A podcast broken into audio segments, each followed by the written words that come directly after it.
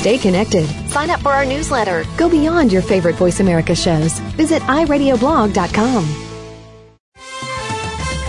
The following program is being brought to you on the Voice America Variety Channel. For more information about our network and to check out additional show hosts and topics of interest, please visit VoiceAmericaVariety.com. The Voice America Talk Radio Network is the worldwide leader in live Internet talk radio. Visit VoiceAmerica.com. The views and ideas expressed on the following program are strictly those of the hosts or guests and do not necessarily reflect the views and ideas held by the Voice America Talk Radio Network, its staff, and management.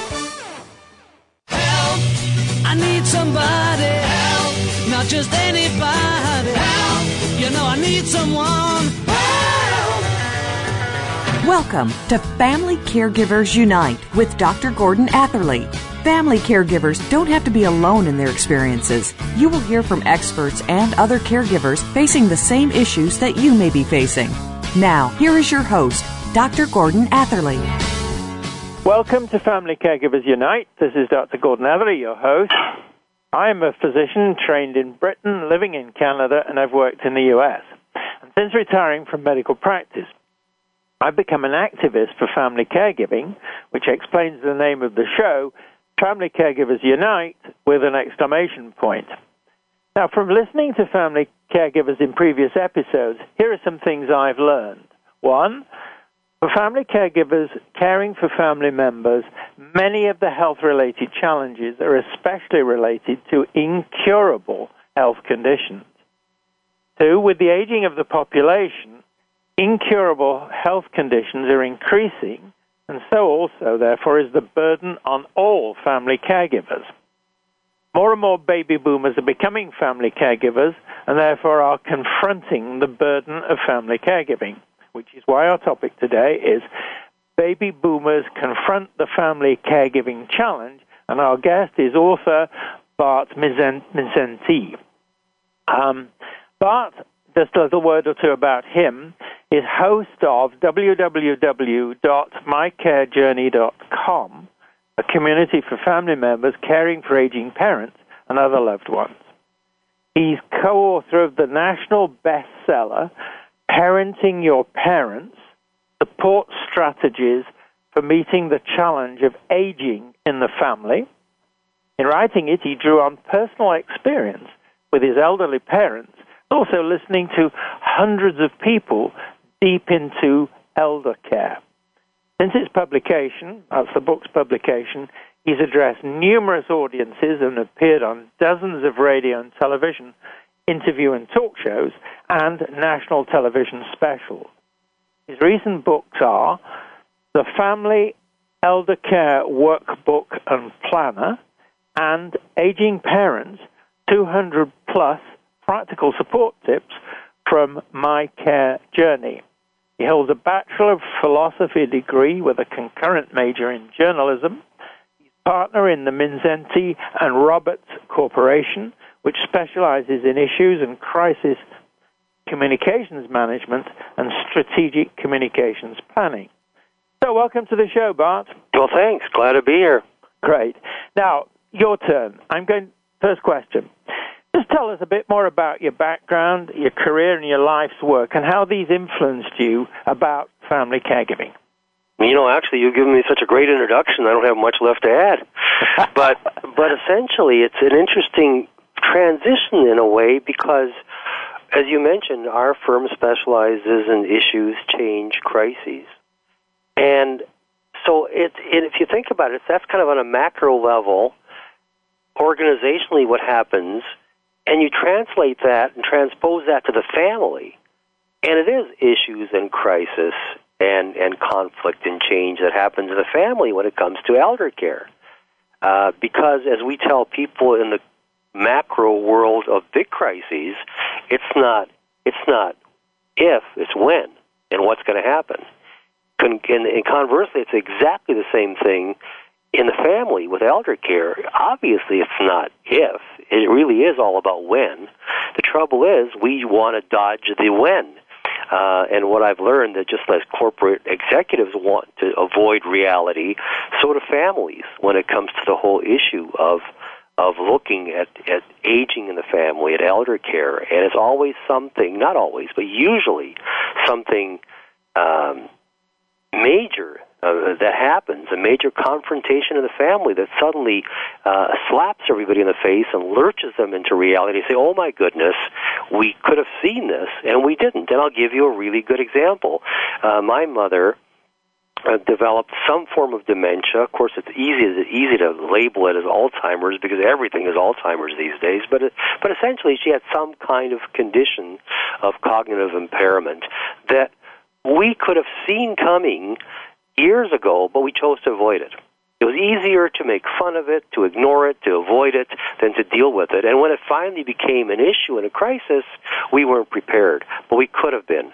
So I think I have uh, learned from my professional career and my family experience that most of us really don't know how to prepare for what inevitably will happen to us when it comes to the issue of aging and elder care in the family. That's the kind of crisis that you you've described in relation to family caregiving in families. Was that the kind of thing that you want us to understand got you active and supportive of promoting family caregiving, or whether were there other things as well that got you going? I guess what got me going was that well, it is really that. I think you summed it up well, but uh, I, I, I've evolved a little little one liner that I think captures what I'm talking about, and and it goes like this. Uh, our aging parents are in denial, and their boomer kids are in avoidance. So we build our own walls, we build our own barriers, we build our own obstacle course that over time becomes more difficult to climb, crawl, and work our way over. Uh, we have done that remarkably well, and as I talk to so many people, you know, you know across uh, the country and, and, and, and elsewhere, uh, there's just such a consistent message that people aren't really understanding that we have a huge amount of of leverage. We have a huge amount of ability to to minimize the inevitable pain and hurt and agony that we're going to experience and make it into uh, the least damaging, least hurtful, and most loving experience that we can create. And I think that's really up to us as families to do. And it all boils down to what we do in crisis communications and crisis management. Guess what? The scouts had it right. Be prepared. Uh, and we don't want to do that. We seem to work really hard at uh, making it the most difficult possible uh, experience in our lives to to deal with uh, in, in in the process that will will be happening. Uh, it's not hard. It's not rocket science. It's not brain surgery. It's about good human relations. It's about being aware. It's about not being afraid to broach the subjects that are generally uncomfortable for us uh, because of family situations, because of age differences, and you know what else it is? It's because we're always children. We're 60, I'm 66 years old. I'm a child. Uh, we got to call ourselves something else at age 40. We got to re, re, we got to redesign the relationship. Uh, we've got to make it different so our parents will not always look at us as their children. Being the child is is wonderful, but you know what? It's a piece of family baggage. Right. Now, you've told us quite a bit about your mom. Is there anything else that you think is relevant to this discussion about your own family caregiving experience? Other things that kind of complicated the situation or challenged you? Bart? I think that um, what made it difficult was having, I'm an only child. And I didn't have a support, a family support system. You know, I've got a wife who's been massively understanding and supportive. I've got kids who have been helpful. But at the end of the day, it was all about what could I do for them and what could the system do for them, and therefore how do I understand and work the system. In the case of my father, for example, he was going on 99 when he died.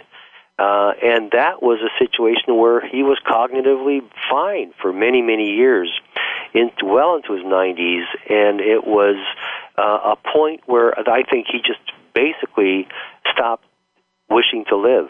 And and the hard part for me was learning to respect his desire to work with him, to allow him to um, slide down the the slope of of life to his his his his preferred death and that was really it sounds terrible uh starving himself to death and and then fighting the medical system to not intervene in a way that would be inappropriate uh, you know, there were doctors who came to my parents' house and kept looking at him saying, well, you know, we should take him to the hospital. And I said, to do what? Well, we could observe him. Well, you can observe him here.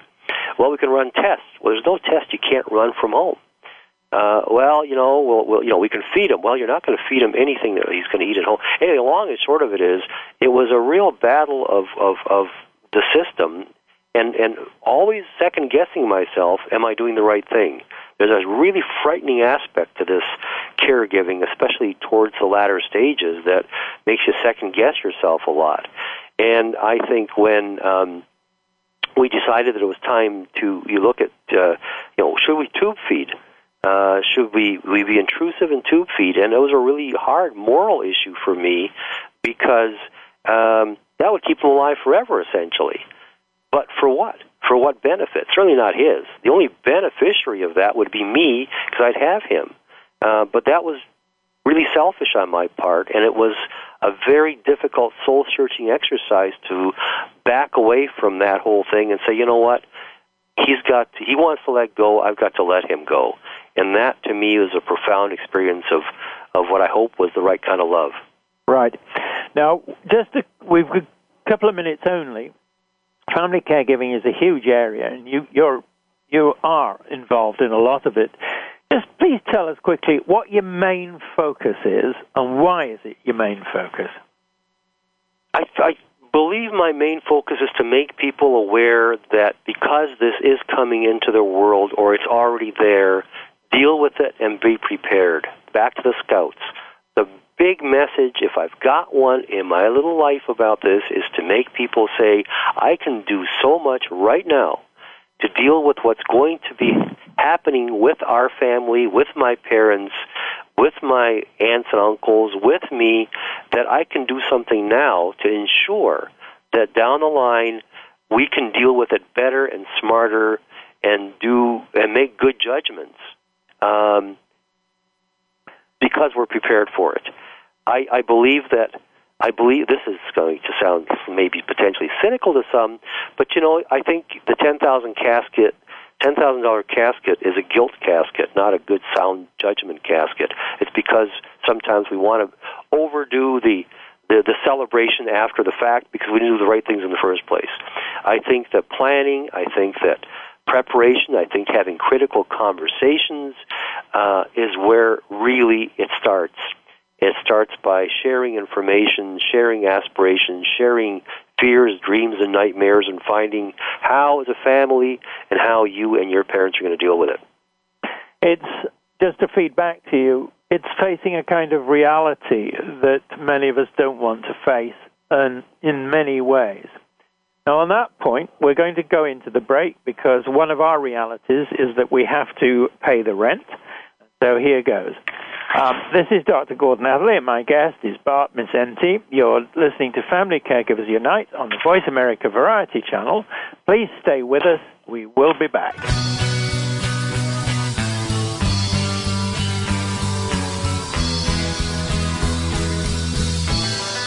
Talk, talk, talk. That's all we do is talk. Yeah!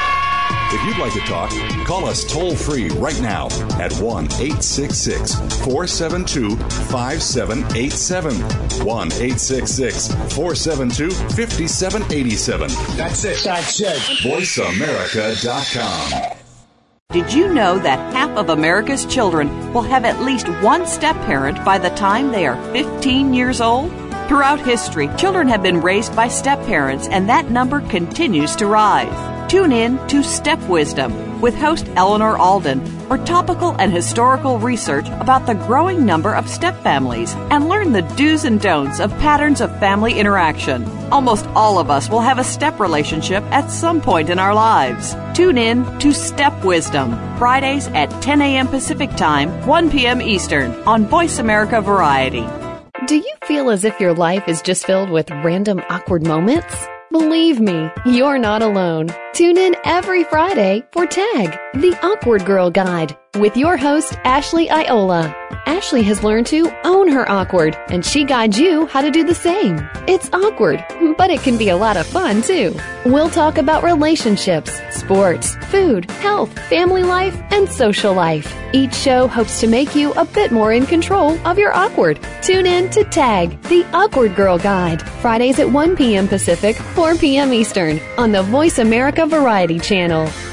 Tune in for encouraging and motivational stories every week on Minding Your Business, Living Life Beyond Invisible Barriers.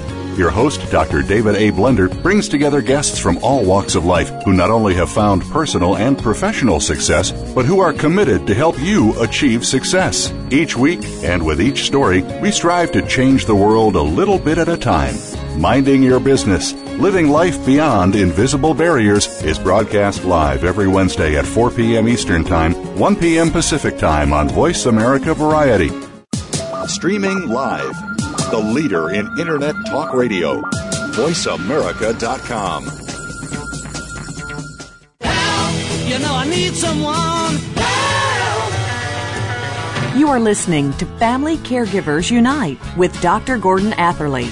If you have any questions or comments about our program, please address them by email to docg at mymonami.com. That's doc, letter G, at M-Y-M-O-N-A-M-I.com. Now, back to Family Caregivers Unite. Welcome back to our listeners to Family Caregivers Unite and Bart Mindszenthy. Our topic is Baby Boomers Confront the Family Caregiving Challenge. So now let's talk about baby boomers themselves. But, you know, we hear a lot about them. What actually do we know about them as a population and the trends that affect them? Well, there, what we do know about them is there's a lot of them. I was uh, probably the third boomer ever born in the world. But if you look, uh, I think those we're looking at people in their mid 60s and trailing back to their mid 40s principally. There are those who argue it comes a little further either side. But we're talking about a lot of people. We're talking about millions of people in North America. In fact, globally, it's not just, you know, they talk about the silver tsunami. Well, it really is. And, um, some people call them the sandwich generation, and I prefer to call them the shoulder generation because any generation can be a sandwich generation. But I think a shoulder generation is more appropriate because I think we're shouldering more. We are, in many cases, shouldering our children coming back home for a period of time, whether because it's uh, uh, they can't find a job or it's a failed marriage, but whatever reason, Many of us have kids who move back home for a period of time, and suddenly we're shouldering them. Uh, we're shouldering our parental needs. We're shouldering our career needs. We're shouldering our own uh, plans about our future and how to wind down our work life and have, you know, some time for the rest of our life. Uh, we know that uh, that that something that, that something like seventy some percent of of North American boomers have living uh, parents. Uh, we know that uh, millions of them uh, are are giving some sort form of care, and that about a quarter of them will need to more actively help their aging parents down the line. Uh, so we also know that the vast majority, uh, something like sixty percent, uh, and based on one study, have never discussed longer term plans and needs with their parents and in laws. Uh, so they're you know so they're setting themselves up for some failure. So we know there are lots of us, and we know that the trend is uh, looking at how are they going to get a life, how are we going to get a life, and how are we going to balance it with looking after other people's lives we care for. Right. Now, when baby boomers are family caregivers, kind of environment you've just, just been describing, I take it that we're talking about members of the family who are parents or seniors. And if that's the case, what most commonly are the health conditions that require the baby boomers' care, family caregiving? Well, wow, you know that is such a wide, wide range. But I think if we want to generalize, just generalize, I mean, there's it's it's pretty obvious that some forms of cognitive impairment uh, uh, emerge and and have to be dealt with. And sometimes it's very mild and can be done with medication and not a lot of necessarily hands-on supervision and care. And as it, as it you know, as it as it deteriorates, and you get into all sorts of cognitive issues, you know, uh, uh, um, Alzheimer's being really the most prevalent and, and, and well known, uh, it creates a whole new care regimen within the family as as parents can be left alone less and less without some kind of hands-on help. Diabetes is a big issue. It's an emerging issue, as you know, as a, as a, as a medical man. You, you know, I'm sure you're watching the just the the explosion of diabetes as an issue in in health, especially with the elderly.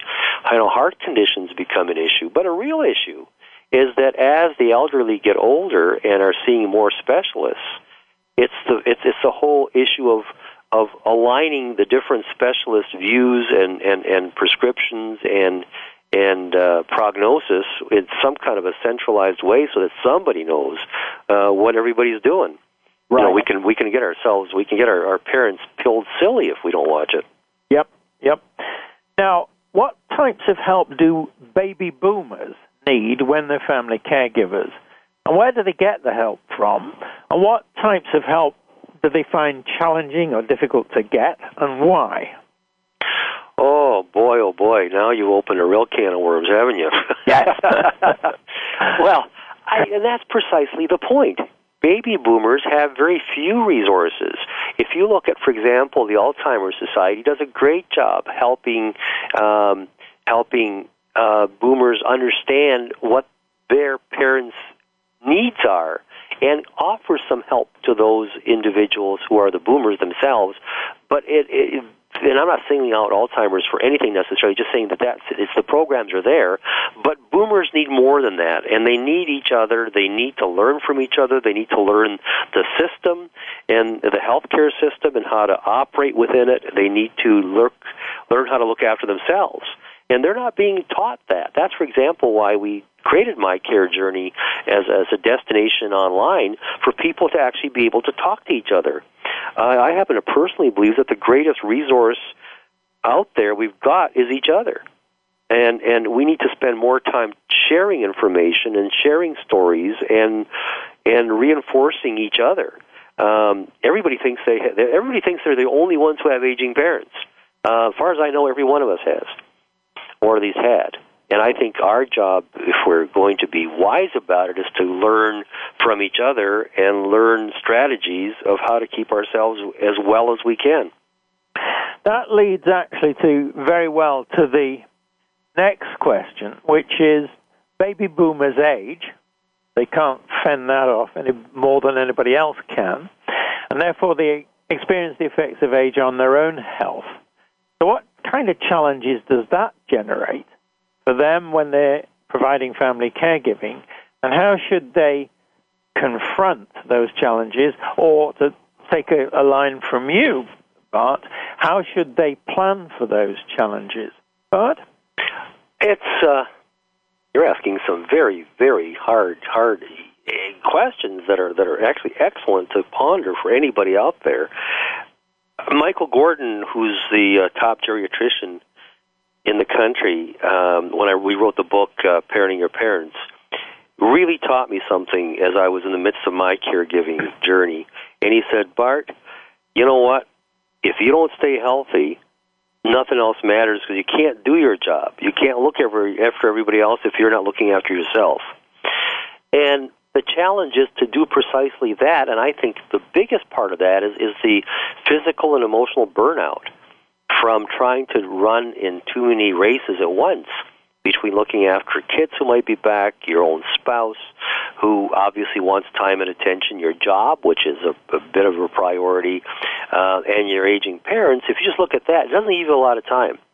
I think people need to really work hard at carving out some very personal me time and and having downtime and quiet time and, and and understanding that it's okay to give yourself space and room. I think physical activity becomes paramount, not just because we're getting older, but because as we do, obviously, we all have a bigger battle of the bulge, and we have a bigger battle with staying fit. And and and if you're run down physically, uh, that or you're not as well as you can be physically, that's going to add another dimension. So I think it's both the the the the, the mental uh, health regimen and the physical fitness combined that's going to make us well on this uh, this journey of discovery because that's precisely what it is. Now you talked about guilt.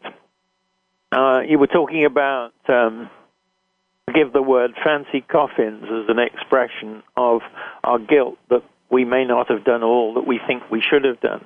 How important is guilt in the kind of circumstances you're talking about where family caregivers, boomers or not, are tired, they're exhausted, they're psychologically concerned, and yet people are telling them to, as you have just advised, and you're right, by the way, uh, take it easy, give some time for yourself, keep your strength up.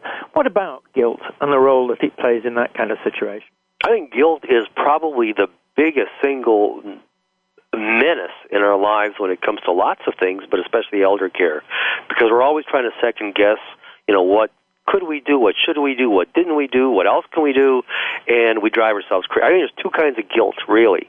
I think there is that is induced, and that's our parents sometimes saying, "Where are you? I need you. You're never paying enough attention to me. I could be dead because you haven't called." You know, we have all these these kind of guilt trips, but it's actually uh, them trying to draw us closer. It's not meant to be a guilt trip, but that's how it's used. The other is self-inflicted, and that's what you're talking about. And and and that is us doing this number on ourselves where we just can't, can't stop wondering what else we could or shouldn't do. And I think there's a very simple, very simplistic solution to that that actually I used and it helped me hugely. I stood in front of the mirror and I simply said in the mirror, you know what? I'm doing the best job I possibly can to help my parents. And if I'm doing that, and I can say that with absolute conviction and certainty and, and, and, and honesty, and that definition of what that best is is going to be different for everybody. But if I can say that, you know what? I don't need to have any guilt. I'm just doing a number on myself. So what you're saying is that uh, it's necessary to look in the mirror and know that you can live with yourself for what you're doing uh, because what you're doing you've thought through and there's a rationale, there's a reason for it. Is that right? Have I got that right? Well, I think you got it absolutely right because I think the strongest example of that for me was again with my father deciding to to stop eating the, the, the, the moral dilemma I faced about am I doing the right thing? You know, should I let him do this? Should I have him hospitalized? Should I have him tube fed? My goodness, those are terrifying questions. Uh, and I know in my heart that I made the right decisions, and once I made them, I lived with them. But but had I let myself start second guessing, I think I would have put myself into the hospital and that defeats the whole system that everybody's relying on, including the person who's being looked after and the person who's providing the care, doesn't it? Well, that's absolutely right. I mean, that's the whole point that Michael Gordon made. He said, if you if you're not well, how are you going to look after anybody else? Right, and of course that raises questions of healthcare costs too. In other words, there's the cost, the cost caring for the person who's the elder but there's also the question of caring for the child, as you put them, um, in those kinds of circumstances. And so these are not just questions for families, these are questions for society. Well, there's bigger issues, and you know what we forget is we uh, is that this is a global issue. It's not not an issue of the United States or Canada. Look at Japan huge societal issues as a whole family uh, compact changes. Uh, China, uh, you look at Eastern Europe. Uh, yeah, I mean, just it's it's it, it the, the world is full of this problem. It's huge. Now, on that point, we're going to have to take the break again because it's that time. This is Dr. Gordon Atherley, and my guest is Bart Mindszenthy. You're listening to Family Caregivers Unite on the Voice America Variety Channel. Stay tuned, we're coming back.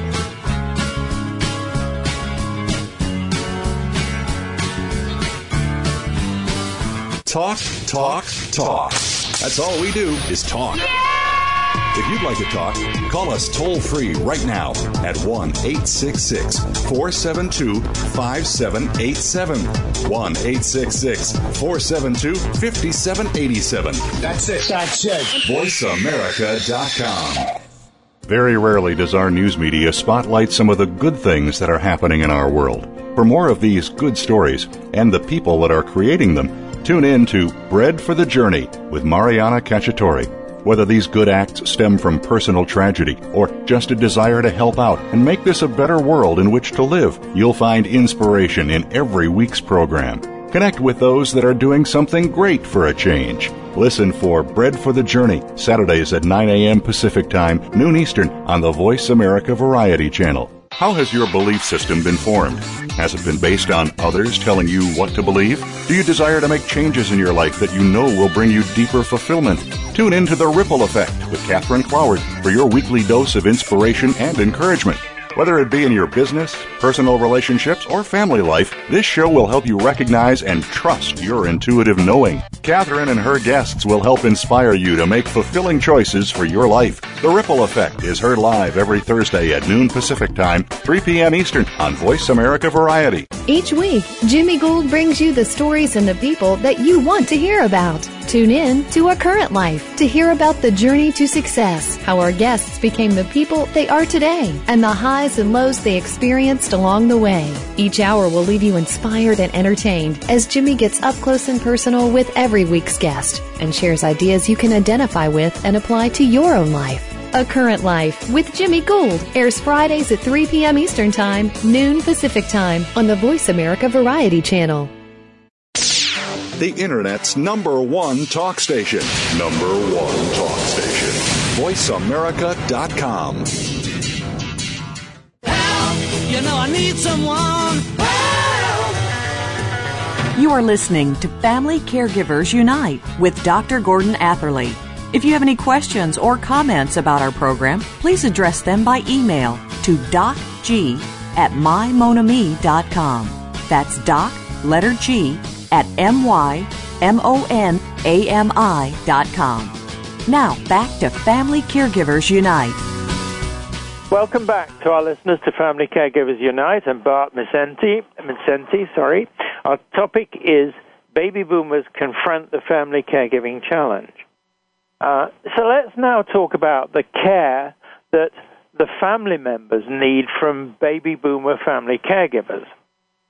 So, but first question What chiefly are the challenges faced by the family members of baby boomer family caregivers? What's involved for baby boomer family caregivers in understanding and responding to those challenges? You've already mentioned several points that family caregivers need, but I'd like you to expand on that. Just what are the changes that challenges that they're facing? Well, I mean, and you just hit the key word, the changes. We've got to get our antenna up and watch for changes in our parents. uh, the old stereotypical ones that are linked to Alzheimer's, the burnt pot, the mismatched socks, this the, the the stopping of shaving, the things like that. We need to look at signs of change in our parents, but because we tend to see them fairly often, or if not, we tend to see them as we wish to see them. We often miss the signs and the early warning signals that could really help. So number number one on my hit list is is being you know acutely aware of your parents' condition as they're getting older. Uh, the uh, one that's that's right lockstep with that is elder proofing their their their their their their home, their wherever they live in a condo or a house or wherever they are, making sure that there are two sided tape attached to loose carpets, that there are bumpers on the edge of sharp uh, furniture, that stairs have rubber mats or carpeting and not just the wood or, or, or whatever else there is. Uh, look for how to ensure that the lighting is, is much better in a house.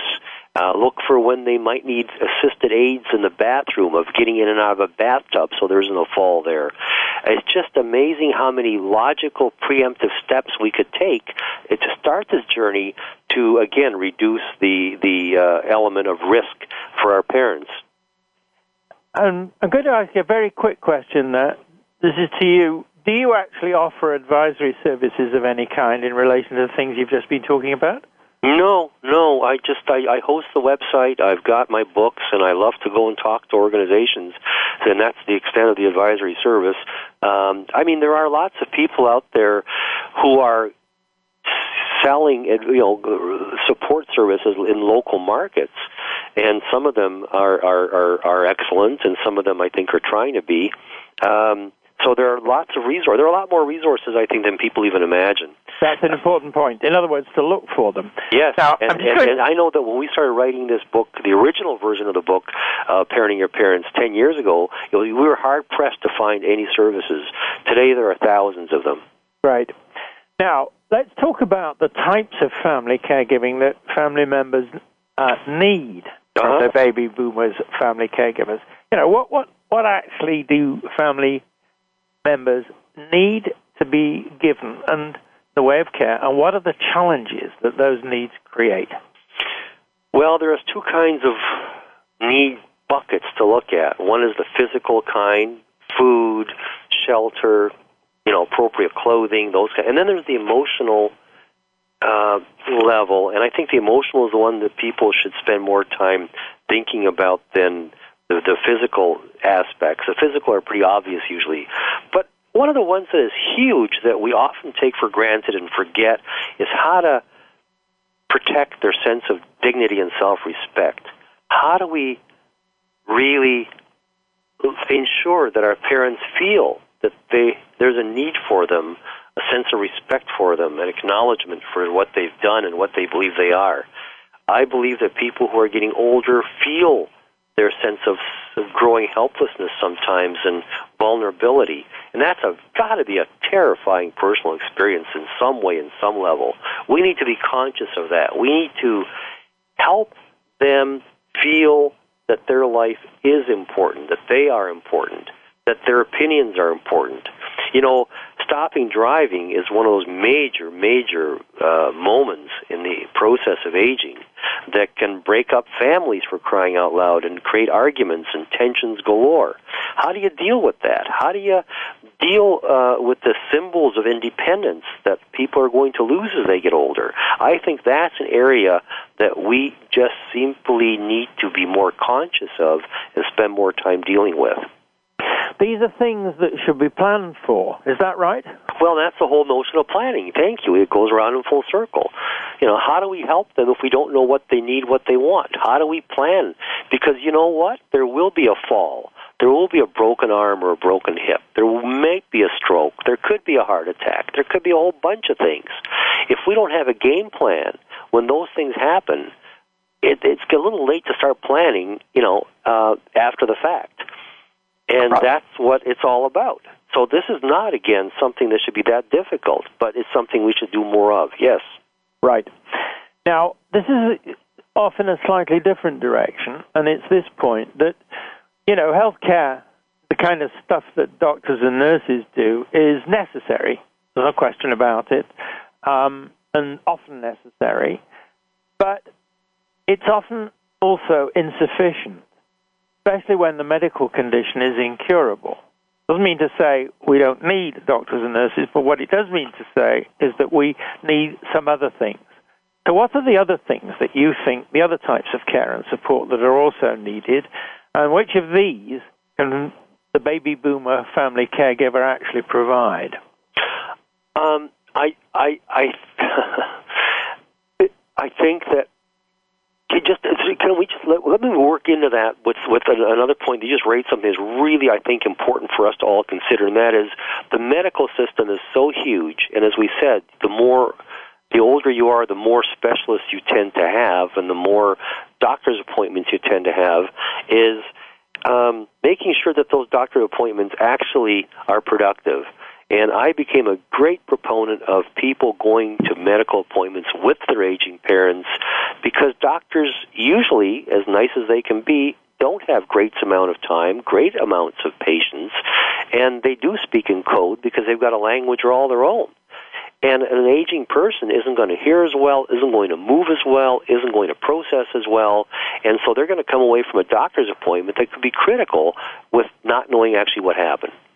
And how do we protect that? And how do we protect um, our parents from making sure that the right things happen to them?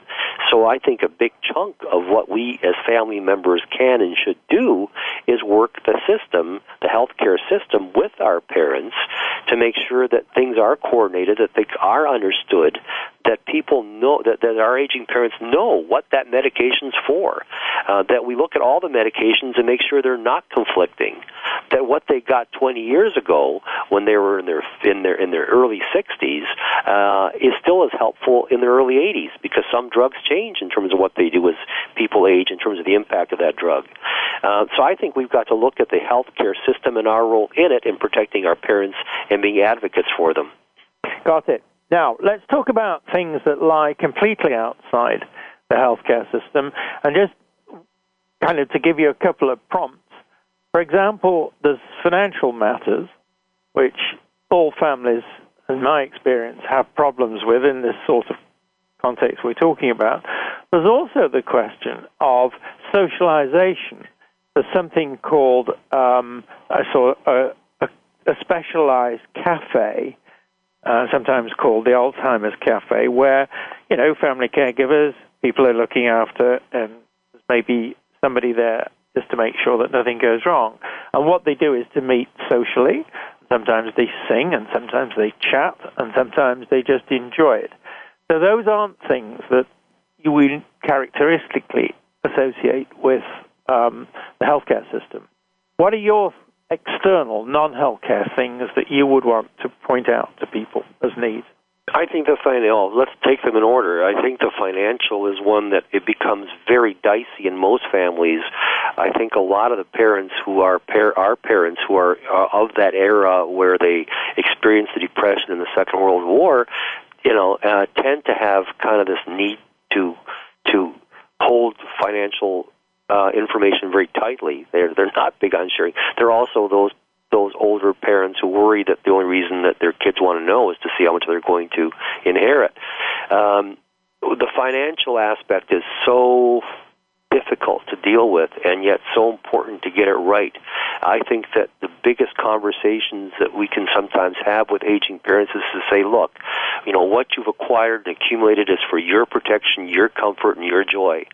I'm not here for that. I'm here to make sure you can take those assets and live them to the use them to the fullest for for the rest of your life.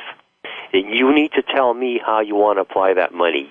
Let me help you plan and get the right financial advice to make sure that every penny that you've ever put away is used in the way you want. It's not about me, it's not for me, it's not for your grandkids, it's for you. And if there's something left in the pot afterwards and you really want, fine. That's not what it should be about. And and those are difficult conversations to have. And and um, but they're so important because it starts breaking down the barriers that we build again to having conversations, but also about finances because they're so so personal in in, such a way. So that I think covers financial. The, social things, but just fairly quickly, we're going to run out of time in a second. Okay, sorry. Go on, a couple of so- social. Uh, so socialization side, I, there are lots of services around, run by agencies, run by hospitals, run by uh, elder care services that do precisely what you say, and those are such important uh, activities to involve aging parents in. It gives them a social outlet. You're right. It gives them friends. It gives them. It keeps them from being alone in their home, and that's really important. Uh, we've got to keep aging parents' minds active as best we can, and one way is to keep them socially engaged. Right. Now, on that point, I'm just going to make one quick sort of observation, and we'll go into the break and we'll come back out again. Um, talking about what's going to be done in the future. But just one quick point. You know, all these diseases that you mentioned uh, dementia, diabetes, heart conditions one of the things that medical research is showing that all of those can lead to dementia and something like Alzheimer's disease. So that the uh, a sad thing is that even a physical disorder may lead to the deterioration of the mind, and that's very troublesome, not only for the person but also for the family. Now, with that, it's time to take the break once more. This is Dr. Gordon Atherley. My guest is Bart Mindszenthy. You are listening to Family Caregivers Unite on the Voice America Variety Channel. Stay tuned. We're coming back.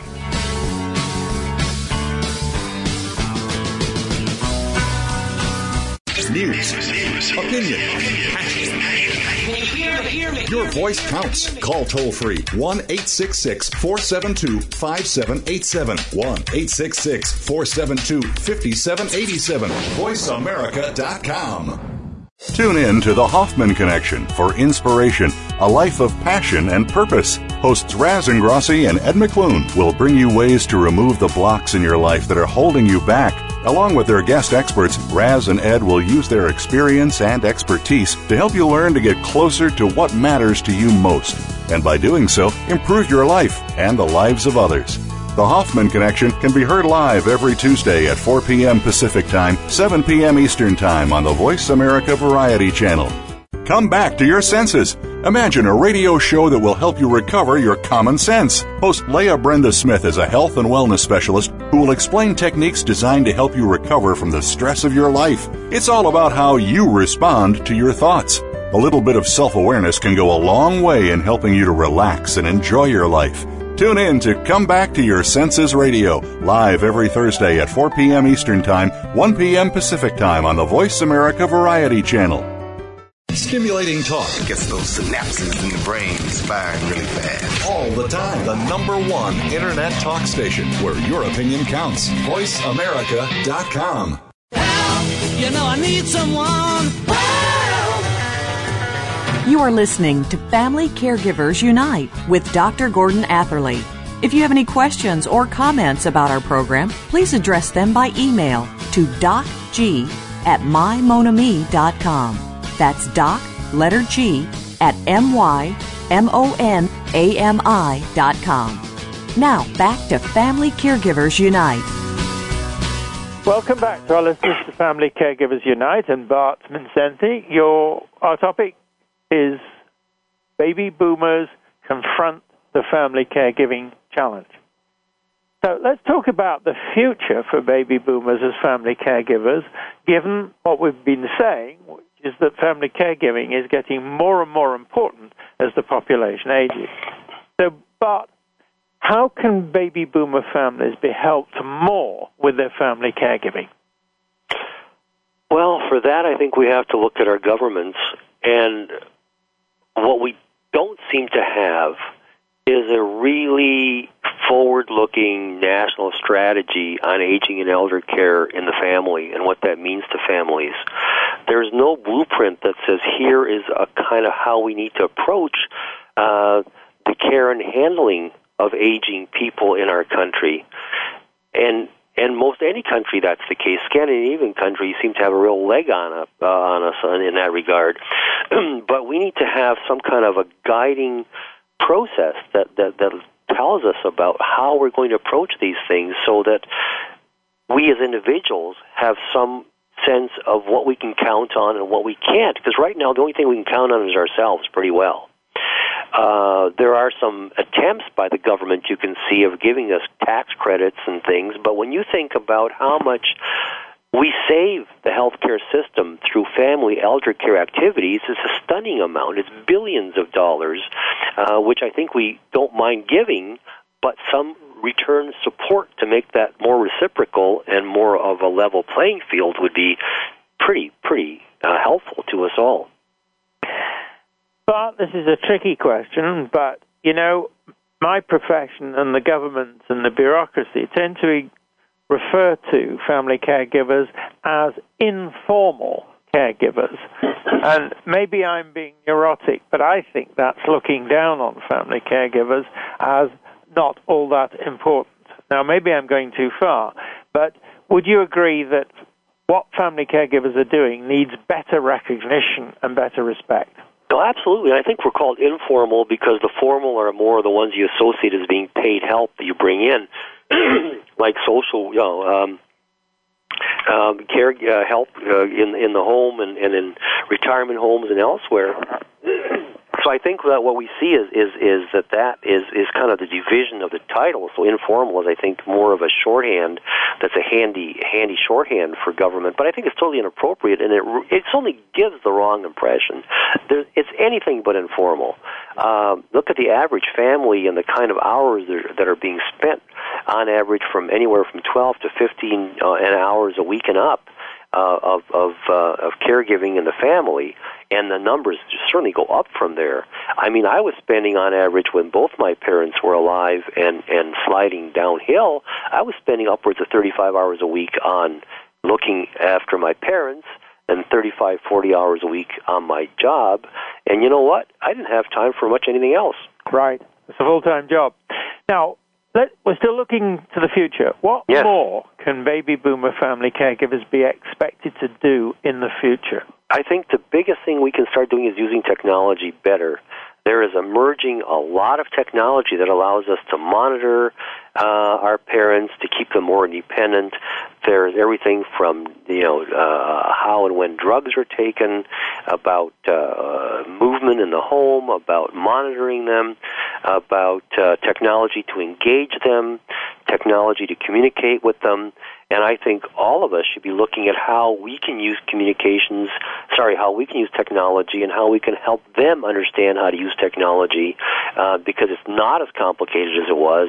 It's easy to cop out and say, oh, this is too complicated. But when you're down to voice commands, it's not that complicated. I think we can use technology substantially better than we're doing. I think we could use each other substantially better than we're doing just by networking, communicating, and sharing and, and learning from each other. So there's two areas that are very easy to apply, but we just got to make the conscious decision to do that. Right. Just a very kind of argumentative point. Are th- is there any downside to all of this technology? Is it is it something that brings any risks? Do you think? Well, I mean, I guess you could argue that you know because we're technology has become such a way of the world, and, and you look at uh, electronic health issues, and you can talk about privacy and, and, and, and all those issues that come with it, which are horrifically complex and complicated. Uh, and I'm sure there are. I'm sure there are moral issues about does technology take over you know, family caregiving, and does that allow us to walk away from it? Uh, so I think there are lots of issues and questions, but I think if we take uh, you know small but sure and thoughtful steps forward, we can incorporate a lot of what our roles could be, whether it's government, the healthcare system, or you know local services, or us in the home. Uh, we can collaborate much more effectively going forward if we had a, a, a, an enlightened game plan. Right. Now, I'm in a moment. I'm going to ask you to give your final message, so to speak, to baby boomers who are starting out as family caregivers. But I've just one question before we go there. You talked about um, baby boomers who are just now encountering the family caregiver challenge, and you talked about their needs to communicate with each other, to learn from themselves, uh, and also their needs to look after themselves. So, are the things that family caregivers, baby boomers, um, can do more for themselves using internet technology, which you talked about, to communicate among themselves, for example, and to support each other by sharing experience. Do you see any opening there? Well, I think that, that there is. I mean, it's not happening that much. I know. Again, you know, this is, and I'm not meaning to to to focus on my care journey, but that's precisely why we started that whole whole uh, web community, that that online community. And what you see is people coming, but you don't see people as opening up and engaging as much as they might. You don't see the kind of technology use or even face to face use. I'm always amazed when I speak publicly with a group and and I say to them, "Now, would you consider sitting down and talking to each other again?" And they all go, "Yeah." And and would you have thought of that before tonight? And they go, "No." Oh, so it's really getting people to recognize that there is power and strength in numbers and in experiences and all all those kinds of things. So I think that that's becomes a very important aspect, uh, and we need to do more of that. Right. So, what's your message for baby boomers who are just starting out on this tough road of My message, my message is pretty simple. You know what? Please take it from me and all I've learned and all I've experienced personally. Start uh, taking an inventory of, of what you have, of what you need. Start doing an inventory of your parents' condition and where where documentation is, and get power of attorney and uh, both health in general, and look at living wills, and look at all those things that are uncomfortable, but look at them now so you won't be as uncomfortable later, so that you can cope better on your journey than in many ways I did in mine. Right. Now, I just wanted to sort of summarize back to you. We're going to go out of time in a second, but what you've been saying about the communication, particularly among family caregivers, comes across very strongly from all the conversations I have with people who are family caregivers, and I'm talking about on this show, or people like you who know a lot about, a great deal about this field. That's the first of their needs, to know that they're not alone. There are other people who've been through this further down the road, got experiences to share, and you've already met, supported that point. Second thing that I hear is that they need more and better information. And you mentioned earlier on that doctors tend to ter- talk in code, uh, and they sure do. But what family caregivers need is, and this is what we've heard many times, is information that's, under, that's first of all trustworthy, secondly that's understandable, and thirdly that's actually useful to people who are struggling with the challenges of family caregiving. So I'm kind of adding that as um, a little bit of a summary back to you. Now I know I'm um, echoing something that um, you've already said, but I want to emphasize the importance of it because if family caregiving is going to more and more fall on the shoulders of baby boomers, uh, and you've said it is, and you're right, I believe you on that one, then we need to do the things you've been talking about, which is to give them better support so that they don't exhaust themselves in what they're doing. So I'm afraid on that point we have to close. Uh, the tyranny of time is on top of us. I want to say thank you first of all to our listeners. I want to say thank you particularly to Bart, you know, for sharing with us your story, your experience, your insights, and your advice, and also that sense of activism that you've got. And I once or twice have felt like calling out to you, family caregivers unite with that exclamation point uh, as a way of mobilizing the family caregivers behind you. So thank you very much. Well, thank you very much, and I, we all should unite. You're absolutely right. all right. Now, in our next episode, we're going to be talking about using social media to connect young persons with autism. So please join us, same, same time, same spot on the internet. Thank you again for joining us this week for Family Caregivers Unite with your host, Dr. Gordon Atherley. Please tune in again next Tuesday at 10 a.m. Pacific Time, 1 p.m. Eastern Time on the Voice America Variety Channel. And until then, we hope our program will help make the coming week easier and more hopeful. And